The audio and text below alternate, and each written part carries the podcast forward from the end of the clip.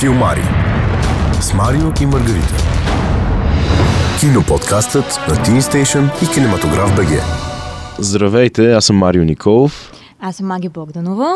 Ние сме ученици от Френската и сега ще записваме нашия първи епизод на новия ни подкаст в Teen Station, който е копродукция между Кинематограф БГ и Teen Station Филмари. А, с Марио правим киноклуб във Френската. Ние сме ученици на Френската и сме част от ки- екипа на кинематограф. Какво правим в киноклуба? Гледаме късо кино, коментираме го и това е една много готина, не мога да кажа продукция, но така ученическо нещо, което се случва в Френската гимназия. Наша инициатива. Наша инициатива, разбира се, с кинематограф. И какво правим с Марио? Ние се занимаваме с кино, аз също и с театър. И така решихме, че е много яка идея да направим подкаст за кино, защото Teen Station още си нямат, но ние сме първите. И благодарим на Teen Station, че ни предоставят тази платформа да си направим нашето предаване за кино. Да, а, какво ще правим? Ще имаме гости, ще коментираме последните филми, последните новини и не само последните. Ще водим дълги дебати за късо кино и не само за късо кино, ще водим просто дебати. Ще ви препоръчваме последни филми, които могат да гледате в България, могат по принцип да гледате. Абе, ще запознаете с много повече неща, ако ни слушате. Общо взето, всеки, който се интересува от кино, може да вземе много от това, което ще говорим. И разбира се, не който се интересува от кино, а на който въобще му е интересно. който да слуша. просто иска да слуша как с Маргарита говорим пълни глупости. От време на време може да се получат комични ситуации, както в редовния ни разговор.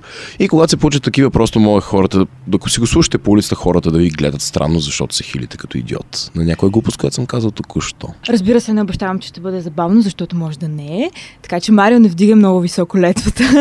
може би просто ще се смеете, защото не сме много умни. Точно така, ние сме филмари. И вие в момента слушате Филмари с Марио и Маргарита. Киноподкастът на Teen Station и Кинематограф БГ. Започваме с киноновини, като нека малко си поговорим за 23-то издание на София Филмфест, най-големия кинофестивал в България, който приключи преди по-малко от месец. А, сега ще кажем за някои от наградите, които взеха филмите. Голяма награда София град на киното взе чудовища на Мариус Олетано, румънска продукция. Аз лично не съм гледала филма, но предполагам, че обективно може би трябва да го гледаме, когато, когато имаме възможност. Специалната награда на журито взе филмът Парасето на Драгомир Шолев. И награда за режисура взе извън системата на Нора Фрайшайт. А, награда за Джемисън за късометражен филм взе Рози в нощта, български филм, на режисерът Пенчо Кунев. Папам! С приключването на София Филмфест идва все по-топло и по-топло време, идва лятото. А какво идва с лятото? Още повече фестивали. Някои от фестивалите, които можем да посетим, са Беглика и Капана, който най-скоро идва. Това е фестивал в Пловдив. Надявам се повечето от вас да са чували за него. И защо А- ви го казваме това? Да, защо да го казваме? Защото нашите приятели кинематограф ще имат събития на Капана. Така че, ако сте там, в Пловдив, проверете и можете да гледате късо кино. Много ще е яко. А пък на Беглика през август също кинематограф ще имат събития. Така че може да се възползвате от едно много готино лятно кино. И от Капана и Беглика, нека се прехвърлим в Холивуд. Има едно време в Холивуд, точно така Once Upon a Time новия филм на Тарантино, който излиза скоро, с големи звезди като Брат Пит, Леонардо Ди Каприо, Ал Пачино. Марго Роби, Марго Роби. Дашка. Да, може би най-голямата новина в момента в киното е този филм. А, така много, много се говори за него. Предполагам, че няма защо да се чудим какво да очакваме. Все пак това е Тарантино. Много големи имена са събрани. А, в България можем да очакваме филма, мисля, че през август. Изглежда много school Холивуд, така че предполагам, че на всички ще ни хареса, а може би пък не. Аз лично го чакам с нетърпение, не знам за теб. Също така, друга от големите, огромни новини в киното, които се случват в момента, сериалите, както знаем, също са кино. Game of Thrones. Последният, да, Марио не гледа Game of Thrones, за съжаление, Опа. но ще го научим. А, Така е, пет човека сме, все още сме живи като раса. А, последният сезон на Game of Thrones е една много тъжна, но и хубава новина за феновете. Последният сезон не знаем, никой не знае какво очакваме да се случи. Аз лично харесвам как се развиват нещата, но може би ми се ще да, да се развиха малко по-бавно, но разбира се няма как, по-малко епизоди има. Очакваме много екшън и много интересни неща от Game of Thrones. И спокойно, все пак е последен сезон. Любимият ви герой ще умре. Любимите ни герои винаги умират в Game of Thrones, но така очакваме с нетърпение какво ще се случи. Още една новина. Култовата класика Пришелецът на Ридли Скот става на 40 години и The Guardian пуска статия как това е филмът породил възможно най-много научни изследвания. Някои от заглавия от Оксфордския университетски вестник включват Пришелецът и раса, етичност и други, Пришелецът и психоанализа, Пришелецът и неолиберализъм, постиндустриализъм и възхода на мултинационалните корпорации. Това лично за мен е много готина киноновина, защото, както виждаме, киното може да бъде и научно. Това звучи малко глупаво, но все пак в киното се разглеждат много, много интересни проблематики.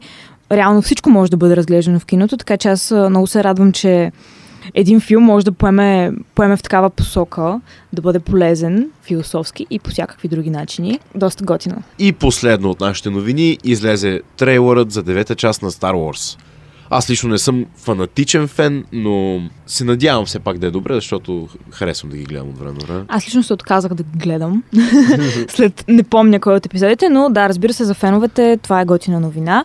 Гледайте тизера и очакваме нов епизод от Star Wars. Дълги разговори. За късо кино. При нас е нашият първи гост, Крис Захариев, на 21, режисьор, пътешественик, влогър, инфлуенсър, вече водещ телевизията и също така не обича сирене. Здравей, Крис. Здравейте, здравейте. а, супер, супер. Времето е слънчево, пих един портокалов сок, всичко е чудесно. Всичко е супер. Ами, Крис Захариев е едно име, което напоследък аз лично доста често чувам. А, не обичам думата нашумял, но така чувам го преди да излезе да се загубиш нарочно, което се, в последствие се, превръща в филм. Можеш ли да ни разкажеш малко повече за този формат? А, за да се изгубиш нарочно? Да. А, Да, как така от а, видеята с хип-хоп танците, Крис Захариев, а, който Впрочем, джърква... доста интересна тема. Можеш ли все още да правиш това? Не, не. а, всъщност аз, да, оригинално направих YouTube канала си, за да си качвам хип-хоп танци. Това беше преди може би 6 години. Да, всъщност това беше първоначалната ми идея, но така че тази страст с хип-хоп танците, тя бързо очумя. Но пък а, това да правя видеа ми остана. Така започна всичко. А, вече в, в моя канал започнах да качвам различни влогове. Започнах специално с влоговете преди около 5 години. И така, всъщност, а, да, 5 години правя различни неща в интернет. С а, това, че вече доста повече хората гледат, предполагам, чувстваш ли се по различен начин или все още е същото? Ами, много добър въпрос. А, за мен някакси, всъщност много неща са се променили, но едновременно фундаментално не се чувствам различно, защото като започнах, а, въобще нямах а, в главата си целта да, да ставам популярен и, и много хора да ме гледат. Даже аз като започнах, мислех, че единствените хора, които ще гледат канала ми, ще са моите приятели. И някакси след някое друго видео и, и, и те ще изгубят интерес и всичко само така ще си умре, ще, ще си остане в интернет историята. Но реално това, което се случваше, беше точно обратното. С всеки следващ клип повече хора започнаха да гледат, да се абонират, да пишат. Но тръгвайки с, а, с всички тези идеи, нямах а, за цел да, да ставам инфуенсър или популярен. а, и, и някакси постигайки го, нали, според хората до някаква степен, не е нещо, което ми носи единственото удовлетворение в живота. Ами аз а, по-скоро имах предвид, чувстваш ли се различно, а, защото те гледат повече хора и някак си а, я има тази тежест на те те слушат какво казваш. Ами да, това го има. Това го има. Сега аз много внимавам, обаче а, обикновено ли много хора като те гледат и, и някакси действията ти могат да имат по-голям а, импакт. Да. Нали, това е супер, ако са позитивни, но ако нещо някъде прецакаш, много хора ще разберат за това. Една че- опасна игра. Да, има, има, има няк, някаква отговорност, да не мога да кажа, че е тежест, но има отговорност за, за твоите действия. Повече, отколкото имаше преди. Защото все пак това е киноподкаст, да си поговорим Yes. първо с... А, да се загубиш нарочно. Как така от тези влогове стигна до най-затънтените български села? Идеята за проекта се роди съвсем, съвсем случайно. Аз винаги съм обичал да пътувам. А, и особено да пътувам с влак ми е нещо, което ми е много любимо, защото с всичките си недостатъци, че пътува бавно, че спира за някакви аварии, Всъщност съм имал много, много забавни случки. Играл съм шах с някакви непознати баби в копето. Запознавал съм се с а, кой ли не. И просто винаги имал някаква така романтика във всичките недостатъци на БДЖ. А, между другото, наскоро, ей сега, на пътувах от някъде. А, да, беше след много година се прибирам. И понеже бях на една хижа и трябваше единствения начин да се прибера до София беше с някакъв влак. И гледам разписанието в интернет, че е минало преди 40 минути, а следващия примерно след 3 часа. И отивам въпреки това на гарата и се оказа, че той толкова закъсня, че всъщност след 10 минути ще дойде. И успях взема кафенци и се качих. И така, така че това обичам БДЖ. Та пътувайки в БДЖ, всъщност ми хрумна тази идея, нали, гледайки всичките възрастни хора, които слизат качват се. И тогава ми хрумна идея да направя едно пътуване в супер затънтени кътчета, където обикновено по принцип хората не пътуват, защото няма какво да се види. А, нали, няма културни паметници, музеи, а, известни хора, родени в тези села. И така се роди идеята и някакси не ме остави, докато не започнах да работя по нея. И всъщност, а, вече знаеки как се прави един влог, така започнах да, да си мечтая и да, да си мисля за един веб сериал, за евентуално филм от едно такова приключение, книга, а, нали, различни формати, които може да се разкаже това приключение. Тоест, аз доколкото разбирам, много така готино ми звучи това, че си решил да направиш от места, на които по принцип няма какво да се види, Да. места, на които може да се види много. Имаш ли някакви очаквания към това, което ще видиш? И бяха ли оправдани те А. след това? Имах очаквания, да. Защото преди това, чисто за себе си, с приятели съм правил подобни пътувания, но много по-малък мащаб. Примерно, отново, нали, пътувайки с БДЖ си, взимаме билети от, от един голям град до друг, друг голям град, пътнически влак. И слизаме просто на която гара ни хване вниманието започваме да се разхождаме и селото и, и така нататък. Така че в някакъв такъв по-малък мащаб съм, го бях правил преди и беше много забавно.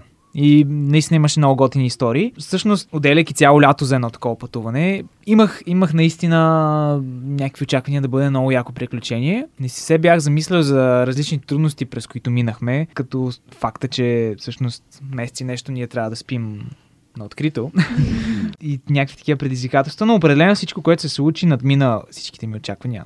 Определено. А ти защото си, ги, си го снимал доста дълго време, защото Мгм. всичките приключения първо с чупените коли, обикалянето и така нататък. Едно такова нещо, колко време се снима и колко време се отнема да го монтираш? Ами ние го снимахме всъщност всички дни, които пътувахме. Общо накрая имахме 140 часа материал. От... Вау. Да, просто защото ние бяхме нали три момчета, аз и Ясен и Стас, и всеки имаше камера със себе си, нали, лична, в която да се снима се на своята гледна точка. Отделно имахме две GoPro-та и един дрон.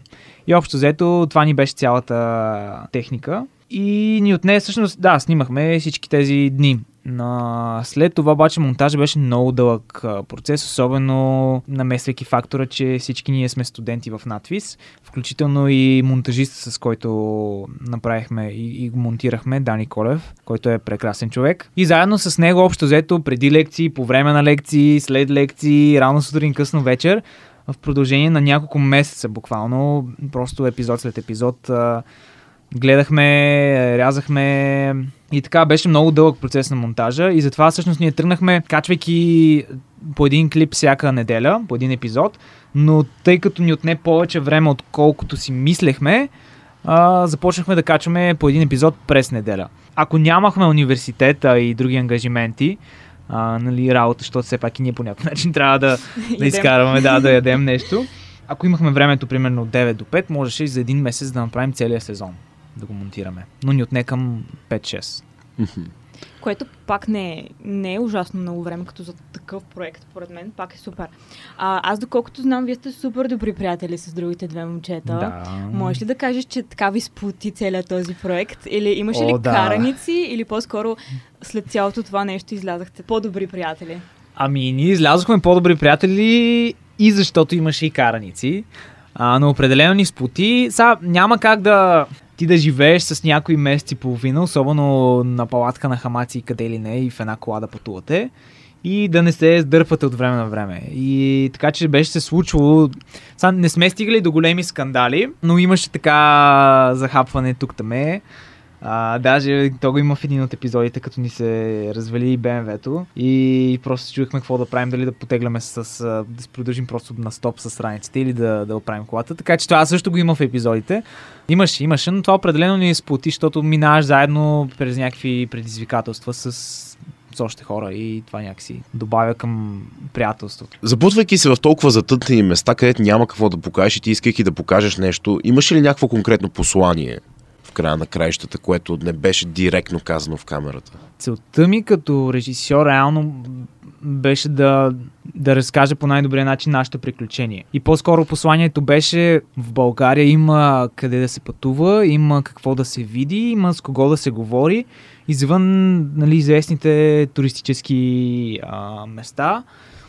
И всъщност, да, има красота, това е нашето приключение, идете и намерете вашето. Това беше горе-долу посланието. Аз доколкото си спомням един от най- така, известните ти клипове, аз избирам България, Мгм. мисля, че така се казваше. Още ли смяташ, че има за какво да избираш България след всичките тези неща, през които мина? Смяташ ли, че заставаш за това, което си казал напълно и 100%? Ами да, абсолютно. Като започнах да, да мисля и реално да работя върху този проект, да се изгубиш нарочно, получих а, едно предложение от една телевизия да, да ме пратят да снимам някакъв филм в Штатите, документален, който отново беше цялото лято и казаха, ще ти дадем журналистическа виза, ще можеш да си пътуваш до Штатите за 10 години, няма никакви проблеми. Тоест беше много така примамливо предложение, особено че аз тък му бях завършил първи курс режисура и това е някакъв такъв... А, Направо мечтата. да, мечта да Буквално американската да. мечта. Да, и, и нали, съответно всичко ти е поето, че, че и пари ще получиш нали, за този филм. А, и някакси ми беше на, на кантар по кой път да поема. От една страна някакво супер перспективно а, предложение нали, в щатите да снимаш някакъв документален филм. От друга страна имаш този проект, който гори вътре в тебе за българските села. И в крайна сметка реших да, да избера нали, този проект за, за българските села, да се изгубиш нарочно. Предполагам да съжаляваш. И въобще не съжалявам, да. Не са- Нямам никаква представа къде щях да бъда в момента, ако бях избрал другия. Но за мен няма значение, защото We may съм щастлив. Да, щастлив съм на място, в което съм. Така че да, смятам и заставам за думите си, че... Много се радвам да уча това. Ако трябва да съм честна, понеже в, в тази сфера, киното, актьорското, Мгм. театъра, някак си напоследък и по принцип сме свикнали да, да търсим това, което не което най-много се продава, но, но което ни звучи най-добре и наистина Мгм. е доста трудна стъпка да избереш България. И аз много се радвам, че има толкова свежи, готини хора, които наистина избират България. Ми благодаря. Имаше ли хора, които те посрещаха с недоверие и отказваше да ги снимаш? Да, да, имаше различни села, в които просто възрастните хора толкова бяха отчаяни, че бях така... Ми, и какво правите тук, що си губите времето, нали, да, да пътувате? Или тук няма нищо интересно, нали, някакви такива неща. А, което е нали, нормално, защото те са нали, възрастни хора и някакси по някакъв начин са разочаровани от това, което им се е случило в живота. Така че да, случвало се. И те не искат да бъдат приемани като атракция в техните очи, може Ами, да, би. то не, че се държахме с хората, като че снимаме някакви атракции. Ние по-скоро си снимахме си нас а, и, и ни срещнаха някакви хора. Говорейки си дори без да, да, да вдигаме камери към тях, а, имаше просто места, в които наистина самите хора не вярваха, че има смисъл от един такъв проект и, и наистина ни казаха, о, прибирайте се, тук няма смисъл да пътувате, нищо няма да се. И така, обаче, в крайна сметка, си продължихме и си завършихме. А коя ти беше любимата родопска баба? О, какъв е този въпрос? А те ако слушат този подкаст и после, после как ще ги погледна в очите? А, ми не знам, не, те всички родопски баби са ми любими. Шаут всички родопски баби. Шаут от всички Аз родопски мисля, че баби. родопската баба е просто един събирателен образ на доброто в България. Да. Да. е просто една родопска баба. Всичките родопски баби. Всичките родопски баби са ни любими. Ед, една за всички, всички родопски баби за една. Абсолютно. Вау. Прекрасно. Това е новия девиз на, на, на подкаста, нали? Абсолютно. да. А, мисля, че може би трябва да започнем да, да го промотираме на ниво родопски баби. И те трябва да знаят какво се Мгм. случва в киното. Добре, а това е, така можем да кажем, документална поредица. Мгм. Как стигна от това да снимаш, нали, не кино, но документални неща, към това да снимаш фикция, защото филмът, който беше на най-големият кинофестивал в България, София Филм Фест, и, и реално напълни залата, което беше супер яко. Защото, нали, да уточним, че той беше към пълнометражен филм, но аз като човек, който присъстваше на премиерата и а, бидейки доброволец, бидейки да смяна, всички хора ме питаха това, тук ли ще е колелото, тук ли ще е колелото, колелото преди това ли ще е или ще е след това. И като цяло, да, без никакъв дисреспект към полския режисьор, който наистина беше вложил много в неговия филм, обаче наистина над половината зала беше за твоя филм. И така, че можеш да кажеш, че си напълнил цялата зала на Дом на киното. Какво беше това? Тук може би за да рапнем темата, за да се изгубиш нарочно, мога да споделя, че въобще от целият проект един от най-великите му моменти и за мен като режисьор и по принцип в живота беше, всъщност направихме, освен че ги пуснахме в YouTube сериите, решихме да направим и, и киноверсия. И да я пуснем в точно премиерата беше в Дом на киното. И за мен беше невероятен факт, че въпреки, че епизодите ги имаше в интернет, солдаутнахме цялата зала 280 човека за по-малко от един ден. И съответно след това пуснахме втора прожекция, която пък се солдаутна преди въобще първата да е започнала. И отиваме в една наистина пълна зала 280 човека с някакви правостоящи отстрани и, и ме питат, нали, те от да пускаме ли още хора правостоящи. Викам, не знам. ние бяхме в абсолютно шок, защото никой не, не очакваше това. И това за мен беше едно от най-така яките неща, които са ми се случвали евър, защото в крайна сметка, пътувайки по Тесла, никой не очакваше нещо такова да се случи след това, да има такъв интерес. И съответно, да, това беше първата ни премиера на голям екран. След това филма Колелото, който спомена, всъщност той започна като една курсова задача в надвис а, екранизация на, на български разказ. И то реално е създаден, написах сценария заедно с един колега Иван Тасев по мотиви на един разказ на Красимир Бачков, Колелото, който между другото Красимир Бачков е страхотен автор. Ако някой търси съвремени български разкази, Красимир Бачков е човека. Има много и са много добри. В неговия разказ се разказваше за на един възрастен пазач на някакво хале, ня, ня, някакво такова индустриално хале, където някакви строителни материали се, се превозват, извозват и всъщност му назначават, защото е възрастен, му назначават едно младо момче и всъщност възрастният пазач се учи да, да, да кара колело и един ден един тир прегазва колелото и той напуска работа и така свършише разказа. А, на мен обаче ми хареса самия мотив взаимоотношение между един възрастен и един млад човек и как младото момче реално учи възрастния да, да кара колело. Върху това се фокусирах и така изградих реално тази история. Сложих ги не, не на някакво халя, ами ги сложих в една черешова градина. На овощна градина. А, да, където реално да, те трябва да патрулират и да обикалят а, нали, този черешов масив, за да нали, закраци и така нататък. Така започна всичко, така завършихме сценария, снимахме го в едно кюстендилско село а, Таваличево. Беше голям екшен, голямо приключение. Шаут от всички родопски баби в Таваличево. А, той е до Кюстендил. То, то не е много родопско. Не е родопско, но шаут род- до всички, Но, а, всички в Таваличево, всички баби. всички баби. Да. И реално, да, снимахме го на 6 дни, след това го монтирахме около отново месец и половина, докато завършим финалната версия с цветни корекции, с звук. И всъщност аз много исках да го пусна на София Филмфест, но из- изпуснах срок. Оказа се обаче, че от надвис така че те са го пуснали.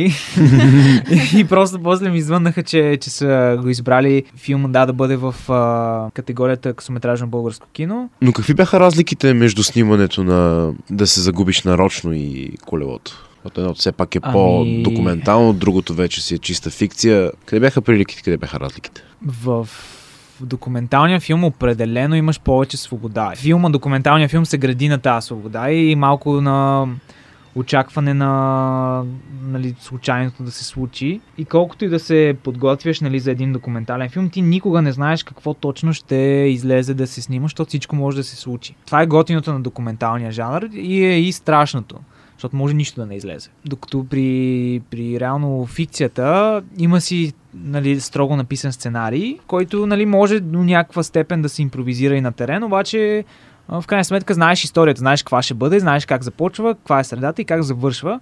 И някакси ти снимаш по, по един график и си гониш, гониш просто други неща. Търсиш актьорска игра, търсиш определено движение на камерата. Нещо, което не, няма как да, да се прецени при документалния жанр. Така че и двете си имат плюсове и минуси. За мен беше много интересно, просто защото експериментирах в нов формат. Това ми беше първия всъщност игрален филм, късометражен. И, и ми беше забавно. А, да, определено други предизвикателства. Да, по-трудно ли беше? Ами да, да, по-трудно да. е със сигурност. Въпреки, че се води, че имаш нали, по-добра организация, но да, някакси има по-голямо бреме. Аз имам един по-конкретен въпрос. А, когато снимаш, а, нали ти казваш, че имаш свобода, когато снимаш документални mm-hmm. Филми, търсиш ли, когато снимаш, да се изгубиш нарочно яките кадри и самата красота на, на това, което снимаш, или то просто се случи естествено? То се случи, сте, да, търсихме определено красотата, но тя дойде в много пъти повече от места, които ние не очаквахме. И някакси, нали, ставайки ти да, да посрещнеш изгрева и да го снимаш с дрон, нали, ти очакваш, че ще стане готин кадър. Но не очакваш, че стане толкова готин Обаче кадър. не очакваш, примерно, че да, докато, докато снимаш дрона, тук покрай тебе ще мине а, някакво ято лястовички и всъщност слънцето точно тогава ще блесне и то ще стане най-великият кадър с дрон, който си снимал. Да, в документалното, поне да си изгубиш нарочно, нещата се случваха. Или, или снимайки, примерно, някакъв а, просто кадър на, на тревички, изведнъж изкача някакво стадо с някакъв а, да, овчари, про- почвате да си говорите и да закусвате заедно. Нали, някакви такива неща, дето няма как да ги изсценираш. Така Да. че красотата си идваше сама. Разбрах, че нов твой филм си за скоро. Да. Можеш ли да коментираш нещо за него, защото всички чакаме. А, не, не мога. Разбира се, да. Сега, преди по-малко от месец, снимах а, вече филм по оригинален сценарий. Т.е. не беше базиран на, на, на, на друга история. И всъщност пак късометражен игрален филм. Историята е следната, без да спойлвам нищо. А, всъщност едно момче, израснало в, в дом за деца, така опитвайки се да намери своя път в живота, няма друг избор, освен да започне да занимава с някакви престъпни схеми. И бидейки така, вкарва се в една там, престъпна организация, предсаква няколко задачи и за наказание реално шефа му дава задачата да отиде до другия край на България и да убие някакъв дилър, който продава на неговата територия. И реално оттам започва филма, от а, даването на тази задача. А това момче не може да го направи. И всъщност неговия път към въпросното казино, където трябва да, да извърши това, за което е, е тръгнал. И по пътя всъщност среща една изгубила се баба и какво следва... А, Родопска ли е бабата? Не, не е родопска. Не. Но, но да, всъщност а, реално той решава да, да я качи нали, в колата, защото все пак изгубила се баба на всеки ще му дожалее и започва тяхното приключение. Това е доста силен контраст, може би, от предишните ти работи. Ами да, въпреки че цял тук разкара, разказах а, нали, за тъмното му минало на това момче, но реално не се занимаваме толкова с него във филма, ами по-скоро е не- неговия път до, до въпросното място и реално как тази среща с тази баба по някакъв начин променя неговия светоглед. Пак виждаме тук е, твое, твоето докосване с този път, който Да, е ще да кажа същото нещо. А, току-що някакси в, а, във всичко, което правиш, някакси го има пътя. Което е един бабите. много готин И мотив. бабите. Да, да, да, и бабите. А, което е супер готин мотив, нали? И двете всъщност са много готин мотив, и бабите и пътя. Има, има някакси много, много движение в това, М. което правиш. Благодаря, благодаря. И къде и кога ще може да го видим, защото слушайки сюжета как звучи, много искам да го гледам. В момента все още завършваме монтажа, т.е. ние почти сме готови.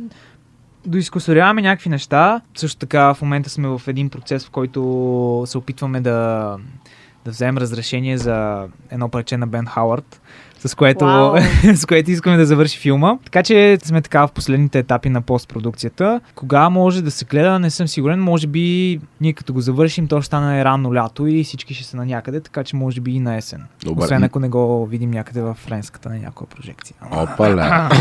А, да, тук се споменава едно нещо, което, за което ще разберете по-късно, не сега. Малко тизър. Ами, добре, значи очаквайте го през есента този филм. Да, В кината, да. да. Кината, да.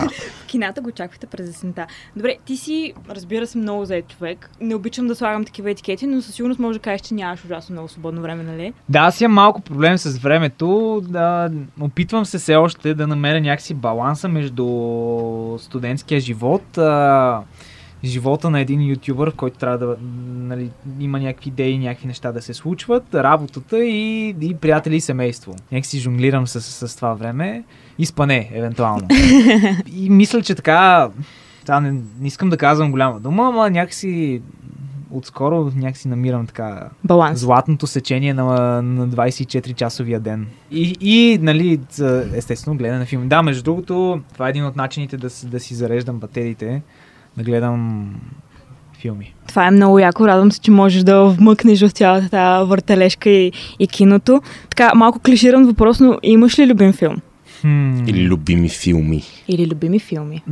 Да, любим филм нямам, имам любими филми или по-скоро любими неща в различни филми. Може би така малко отличаващ се от всички други е френския филм Недосегаемите.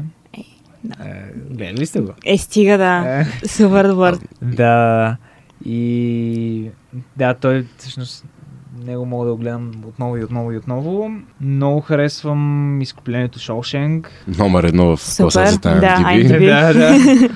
А, много харесвам. А, има определени истории, които ме грабват и които бих искал да, да разказвам подобни вече в пълнометражни формати. Такива лични истории на, на хора, които по някакъв начин а, пътуват срещу течението в своя си живот и правят нещо значимо. Какво още много харесвам? Чисто стилово много пък харесвам на Уес Андерсън всички филми. Някакси стило Уес Андерсън Да. нещо, което така визуално просто ме, ме грабва. За мен е много невероятно как може да създадеш такъв стил, че просто е, един скриншот някой да извади и да си каже, а, да, да, да, това е от на Уес Андерсън филм.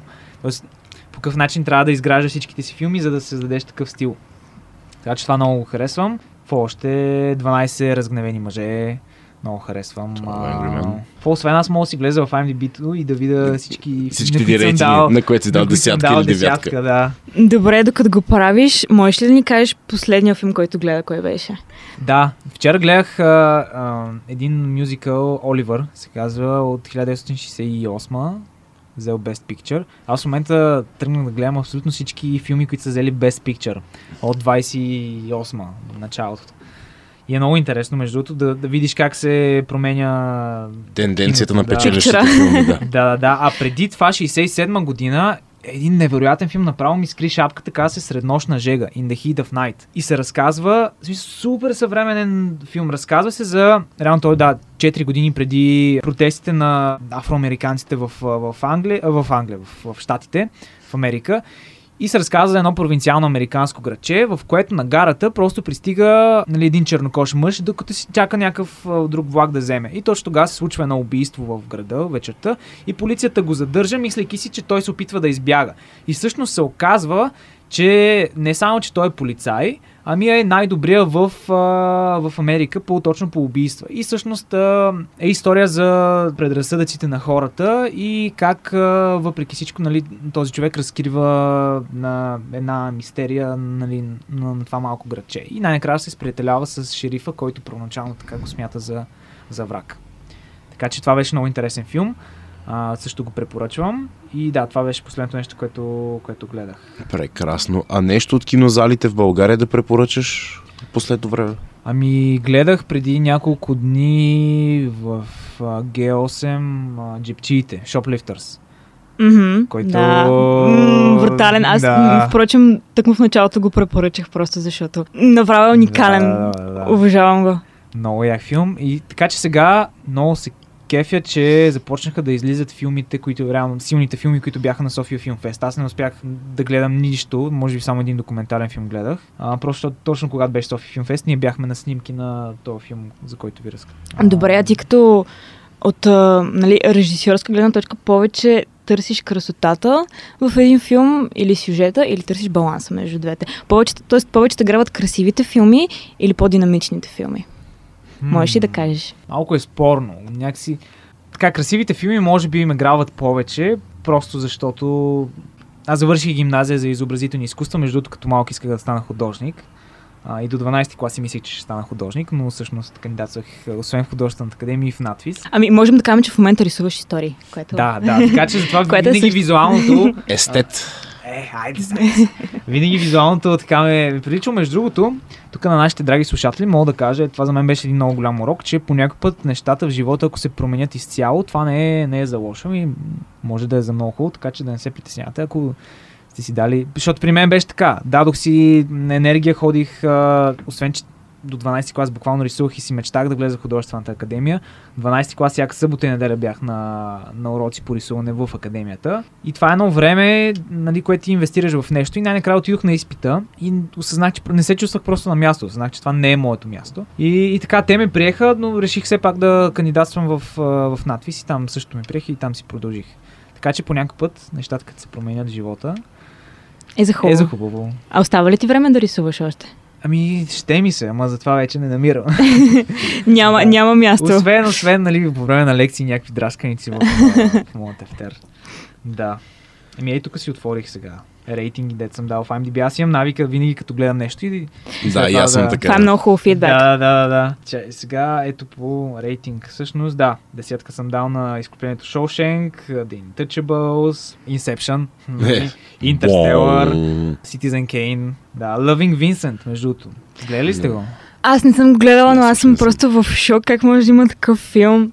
Толкова много худо... А, не. Да, това, точно е, това е този, нали? е Да, филма, да, да, да. който е... В смисъл, аз доколкото знам, са над 100 000 художника, които са го правили да, филм. велика продукция, да. Просто, е, просто е, не ми го побира ума как е възможно въобще да се случи. да, И трябва да го гледам със сигурност. Да, миналата година, не, тази година излезе, миналата. Мисля, че края на миналата година Да, излезе. ми- Но не съм да, сигурна. излезе след това един друг с Уилям Дефол. Мгм. А, за, отново за живота на, на Винсен, казваше се At Eternity's Gate на входа на порта на вечето. Не знам как е на български, няма представа. Но беше пък номиниран за, за Best Picture, въпреки че беше инди филм. Мгм. Беше много яко. Да, Винаги е хубаво да виждаме независими филми да се номинират. Да, какво още? А, да, Великият диктатор. А, един грузински филм, Мандарини. Tangerines. Гледали сте го? Не. О. Но звучи, но звучи много Добре. добре. Да. Tangerines 2013 година е страшен филм. Много як. Такава драма е в епоха, но е, да, великият режисьора е Заза Урушадзе. Но просто ако напишете Tangerines 2013 ще ви излезе. А, тримата от запаза, да, това е любимият ми български филм. Как пропуснахме този добър въпрос да те Да. питаме, любимият ти български филм? Еми ето, тримата, Тримата от от запаса. запаса. Благодаря, че отговаряш преди да те Е. Има някаква, ня, някакъв баланс тук. Ами, добре, това бяхме ние с Крис Захариев. Благодаря ти много, Крис. Много ти е, благодарим. аз благодаря за поканата. Продължавайки неговите препоръки, сега ние ще ви препоръчаме някой друг филм с Маргото. Та за филми, които аз препоръчвам, а, мен ми се ще хората да ходят и да гледат по-активно по кината, филмите, които излизат в момента. Една така българска продукция, Ага. Просто аз не мога да ви опиша емоцията, с която гледах този филм. На някой може да им се стори много така бавен в началото. Не знам дали се води бавно кино, но аз наистина останах просто ужасно впечатлена. Филмът е ужасно красив и Много така красиво сниман. Да. разисква една тема за, за чистотата на човека и природата. И хората, които някакси искат да, да се докоснат до, до тази чистота, наистина препоръчвам да, да гледате този филм. Друг а, български филм, той не е, не е нов, но сега, впрочем, наскоро видях, че още го дават или просто пак са започнали да го, да го пускат по кината. Радиограмофон. Също така супер готин филм. Няма да казвам така тематиката каква точно е, но препоръчвам да се види, защото все пак е така по-нов филм, български е. Така нещо, което не е българско, ще се видим там горе, френски филм. Много тежък филм, наистина. Все още го дават по кината, така че препоръчвам особено на хората, които харесват френското кино, да отидат да го гледат. И не само, разбира се. Много интересен филм. Той е много красив, но същевременно и много динамичен. Човек може да, може да открие много в този филм. Това са моите препоръки този път. Така, два български и един френски филм, които все още ги дават по кината, така че когато имате свободно време, наистина отидете и гледайте страшни филми. И аз от моя страна да препоръчам два филма. Първият ще е български. Слава се нарича. Слава като часовник се слава от едно време. То точно за това се разказва за един часовник. От 2016 година би трябвало да се върти още тук там е по кината. Много хубав филм. Много ефектен, защото още е по актуална тематика какво се случва в България. Сюжета супер лесно хваща и реално, реално супер интересен и наистина моят човек да се докосне до него ако е българин. Много силно го препоръчвам. Гледах го веднага, като излезе на един от фестивалите, беше премиерата и после го гледах още веднъж, просто защото не мога да му се наситя. И другия филм, който препоръчваме е Youth, Младост, с а, Майкъл Кейн от 2015 година. Той е режисиран от Пауло Сорентиньо. Това е един филм за пенсиониран гей диригент в старчески дом, който получава покана от английската кралица да дирижира в двореца за последно. И тук се развиват някакви философски личностни драми на този гей диригент с... и накрая завършва леко така малко по-спонтанно, но да, с много, много такова превзето арт филм, който междувременно не е от тези, които се опитват да са арт, а реално си го постигат. Евала на Сорентино, че го е направил. Та да, това са двете препоръки от мен за този път. Филмари с Марио и Маргарита. С Марио решихме да направим така а, едно по-интересно нещо в този подкаст, което можем да кажем, че е някакъв вид рубрика, но... Точно рубрика си. Добре, рубрика. Така, всички знаем книгите на Ташен, те са така класации. Има книга, която е за най-добри филма, която е подредена в хронологичен наред. Така че на първата страница ние можем да видим най-старият филм, който е класика. С Марио решихме във всеки подкаст да представим така по един филм, като започнем отзад напред. Да видим Тоест, кога ще стигнем до от- наше време. от най-стария към най-новия. И филмът, който днес ще ви представим, се казва The Birth of a Nation, раждането на една нация, който е, меко казано, скандален. Филмът е от 1915 година, американски, на режисьора Дейвид Грифит. А защо ви говорим за него, що ме е скандален? Първо ще ви кажа защо е важен за историята на киното. Тази епическа драма е важна за историята на киното, защото се счита като първият блокбъстър. Този филм е цели 3 часа и малко минути. Като всички филми до сега предлагани са били по 10-20 минути от един-двама актьори. Всички тези 10-20 минутни филми са стрували по около 1000-2000 долара макс, като този е струвал 100 000 долара, като до 32 година се е изплатил обратно над 90 пъти. Този филм също е революционен, защото за първи път представя паралелния монтаж, което значи паралелен монтаж е това, да, когато е снимана първа сцена, идва втора и след това пак за първи път в историята на киното се, в монтажа са се върнали на първа сцена. Тоест не са се движили сцените хронологично, а са били монтирани. Филмът е скандален, защото е с супер, супер, супер расистка тематика.